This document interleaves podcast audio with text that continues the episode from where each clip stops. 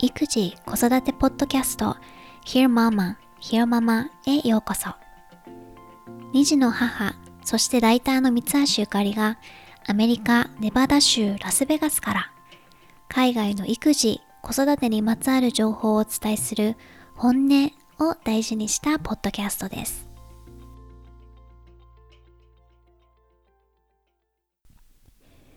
ひよママのレスナーの皆さん、こんにちは。エピソード79へようこそ。今回はラスベガスのローカルな新聞から記事を紹介したいと思います。What US parents have been doing all wrong という記事です。紙の新聞を購読したのはもう本当に久しぶりなんだけれどラスベガスに越してきた時に、まあ、まだコロナがすごくてあまり外にも出られなかったし少しでも新しい土地に引っ越してきた感を感じられるかなと思って購読し始めて今も撮ってます。まあ、新聞に載ってる情報は、ね、ビジネスのニュースだったりとか、まあ、コロナの情報だったりいろいろなんだけれど、まあ、ラスベガスならではのカジノのニュースとか、まあ、起業家のニュースとかを載っていて例えばもう半年くらい前になるけれどザッポスっていう、まあ、靴の EC サイトを運営してる企業があるのね、まあ、日本だとロコンドのような感じ、まあ、ロコンドはザッポスを真似て作られた企業だと思うんだけどでアマゾンに買収されてるんだけれどそれを立ち上げたトニー・シェイっていう起業家が、まあ、若くして亡くなったニュースなんかもこのローカル誌で知って、まあ、ザポスはラスベガスが本拠地でラスベガスのダウンタウンエリアを、まあ、スタートアップベンチャー企業のハブにしようっていうのですごく力を入れてたのでそんなニュースだったりとか、うん、まあラスベガスに住んでる感を確かに味わえてるなっていう感じです。さて今回の記事 What US parents have been doing all wrong を意訳するとアメリカの親がやってきた間違った子育てみたいな感じです記事は書評のようなものでレビューされてるのはマイケリーンっていうのかな？マイケリーン・ドゥクラフという女性です。デュクラフさんは科学の博士号を取得していて NPR ナショナルパブリックラジオの略だけれど、日本語だと米公共ラジオ局とかっていうらしいんだけれどでサイエンス分野の記者をやっている方ですで彼女の本のタイトルにすごく惹かれたんだけれど Hunt, Gather, Parent what ancient cultures can teach us about the lost art of raising happy, helpful little humans. でまあ、サブタイトルがとても長いけれど、まあ、要は古代文化に、子育ての方法を習おうという内容の本です。ま、子育て本は巷に溢れてるけれど切り口がね新しいよね。で一言で本の内容がわかるタイトルなので惹かれました。で、まあ、今回紹介するのはブックレビューの内容だけれど Kindle 版を買ったので今度ゆっくり読みたいなと思っていますでドゥ・クラフさんが本を書こうと思った理由は子育てがうまくできないからだったそうです。Never before had I been so bad at something that I wanted to be good at. うまくやりたいと思うことをこんなにうまくできないのは初めてだった。というふうに子育てについて書いています。彼女には今は5歳。本を書き出した当時は3歳。になる娘さんがいてサンフランシスコの自宅のベッドで朝起きる前まだ娘さんも旦那さんも寝てる静けさの中でこれから始まるバトルに立ち向かう心の準備をする毎日だったそうです。本の中で娘さんのことをこんな風に表現してます。A raging maniac 怒り狂った狂人。とか wild hyena ワイルドなハイエナあ、すごく愛があるからこそ堂々とこんな風に表現できるんだと思うけれどマナ娘のことじゃなくまるでね襲ってくる敵を表現しているかのような感じだけれどでもこの子育てがバトルだっていう感覚は彼女だけじゃなくアメリカの親の多くが感じているものでアメリカの子育てイコール、まあ、戦場になってしまっていると。でも以前にジェクラフさんが仕事で出会った先住民の人たちはそんなにあたふたバタバタもしていなくて子供たちもアメリカの子供たちに比べて、まあ、ハッピーで落ち着いているように見えたそうです。なんでだろうということに答えようとしたのがこの Hunt Gather Parents という一冊だそうです。人類学者神経科学者社会学者といった、まあ、いろんな専門家に話を聞くのはもちろんのことを、まあ、娘のロージーちゃんと一緒に先住民の家族と暮らして学んだことを綴ってます。メキシコ南部から、まあ、中央アメリカ北部にかけて暮らすマヤ民族とかアラスカのイヌイット民族とタンザニアのサバンナに住む民族。この3つの民族と一緒に生活をしたそうです。まあ、ブックレビューの中でいくつか著者が観察したことを紹介してるんだけれど、まずイヌイットでは親は子供に対して大きな声を上げない。Among the Inuit, she discovers that parents do not raise their voices or freak out when a kid knocks a cup of coffee onto a white rug. イヌイットでは親が子供に声を荒げたり大げさに反応したりすることはないと。例えば子供がコーヒーをカーペットの上にこぼしてしまったら、コーヒーを置く場所間違えたのねというだけ。パパもママも決して子供に怒鳴らないそうです。また子供に対するイメージ、子供とはこういうものだっていう子供像もアメリカとは違っていて、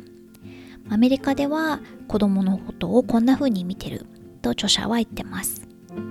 Children are little manipulators who push a parent's emotional buttons to get attention. 子供は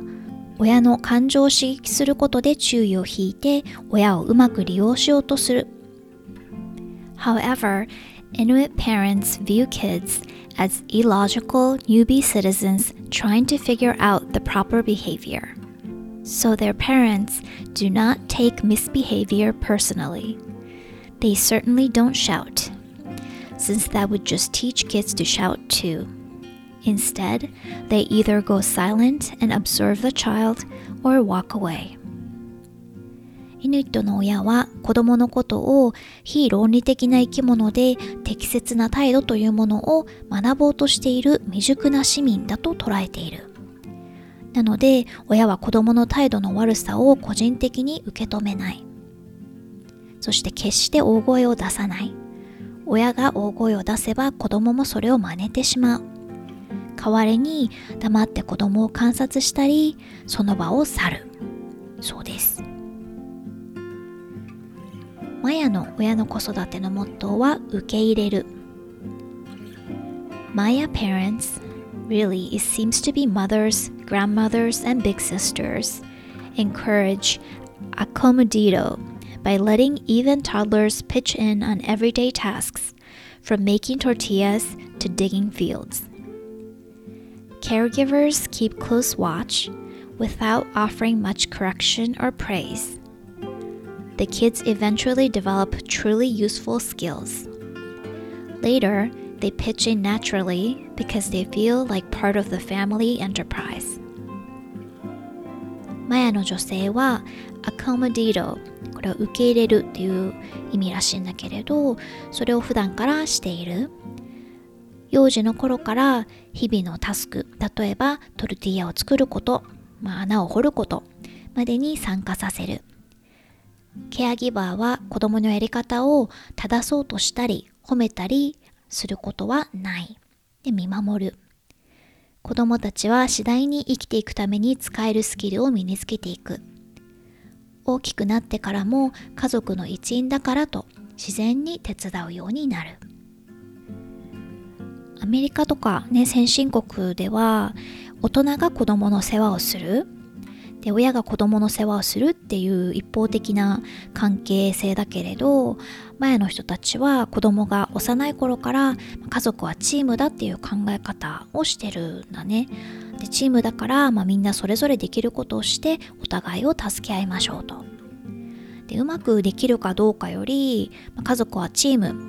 まあね、村はチームっていう姿勢を植え付けることを重要視してるからうん、早くからそうしてるから大きくなってからも、ね、親がこれしてあれしてって頼んだりすることなく子供が自ら動いてくれる。これはうちも見習いたいなと思いました。なんか朝コーヒーを入れるのを手伝ってくれたりとかやっぱりその手伝いったいその家族として自分にもできることをしたいっていう気持ちは自然に持ってると思うのでそうなるべく手伝ってもらうようにしてたりとかするんだけどその一方でまだね洋服を自分でちゃちゃって着るみたいなことはできなくて最近になってやっとこう自分で例えばズボンを履く時とかに big hole and little hole ってこう大きい穴からまず足入れて小さい穴に入れてとかっていうのをやりだしてる感じなのでまだ道のりは長いかもしれないけれど We're a team っていうこう私たちはチームなんだっていう感覚はねすごく大事だし持っててほしいのでちょっと合言葉みたいなものにしようかなと思いました。録音後期。皆さんいかがお過ごしですか？前にも話した通り最近は朝のお昼寝をパパが担当してくれてるのでパパがそうしてくれてる間私はオフィスに来てひよママの最新話を録音しています。最近の我が家のニュースは、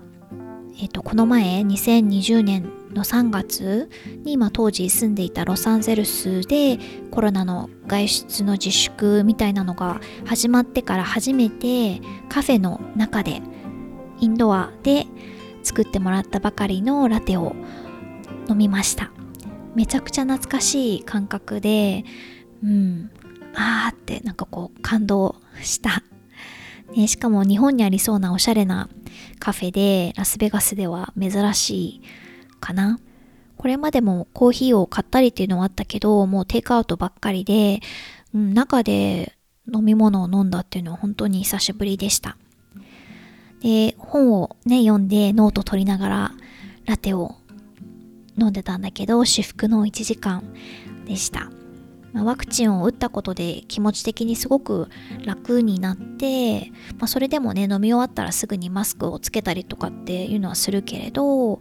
うん、全然気持ち的に違うかな。でも最近はトレーダー・ジョーズアメリカのスーパーのチェーンとかはもうマスクは任意になっていて一応ワクチンを2本受けた人はマスクをつけなくてもいいですよとかっていうルールらしいんだけれどまあそれあのアーナーシステムで結局本人次第なので、まあ、ワクチンを受けてなくてもマスク嫌だって言ってつけてない人もきっといると思うので、うん、ちょっとまだ早いんじゃないって思うけれど、まあ、そんな感じで徐々にね前のコロナ前の生活に戻りつつあるような気がします。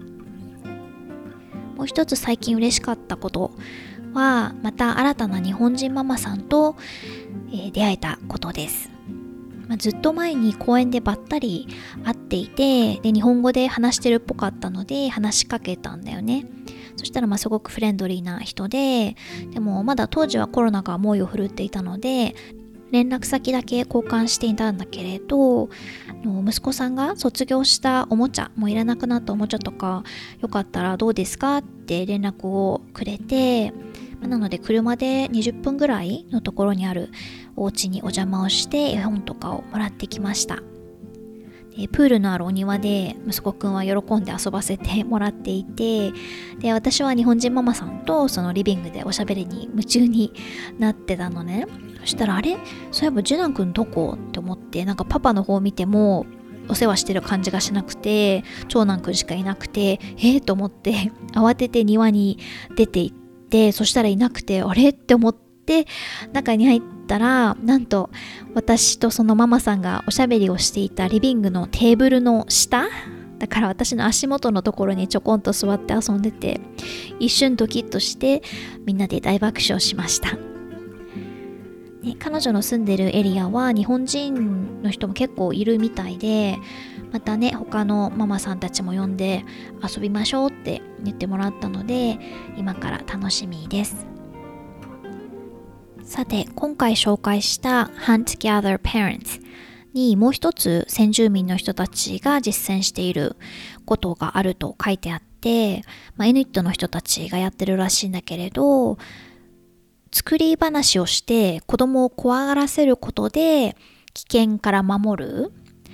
例えば海にはモンスターがいて、まあ、その名前もついてるんだけども海の水に近づきすぎるとそのモンスターが子供をさらっていって他の家族に渡しちゃうんだぞっていうふうにまあ言い伝えみたいな感じで言われていてそうすることで子供が海に近づかないようにしてる。でアメリカではねこう賛否両論ありそうな方法というかなんかこうごまかすのは良くない。で子供はいつか本当のことを知ることになってその時にあそれまでママとパパは僕に嘘ついてたんだってなってしまうみたいなことを言う人たちもいるみたいでうん、でこういう作り話も結局子供に言うことを聞かせるための手段じゃないっていう考え方もあるみたいなんだよね。でも著者のジュークリフさんはこのアドバイスを取り入れていて例えば娘のロージーちゃんがお気に入りのドレスがすごく汚れてるのに脱いでくれないともうなんか洗わないと雲が出てきちゃうよとかって言って脱がせたりとか寝る時間になっても寝ない時にモンスターが来るよって言ったりとかっていう風にして早速実践してるそうです。特に子供が小さい時は効果てきめんだもんね、まあ、我が家は、うん、今はこういう作り話みたいなのはしてないけれどね、でも私が子供の頃は、ね、お化けが出てくるよとかってよく言われて怖がって寝たりとか、うん、入っちゃダメっていうとこに入らなかったりとかしてた気がするので、うん、皆さんのご家庭はどうでしょうか？今回も Hear Mama を聞いてくださってどうもありがとうございました。ではまた次回お話ししましょう。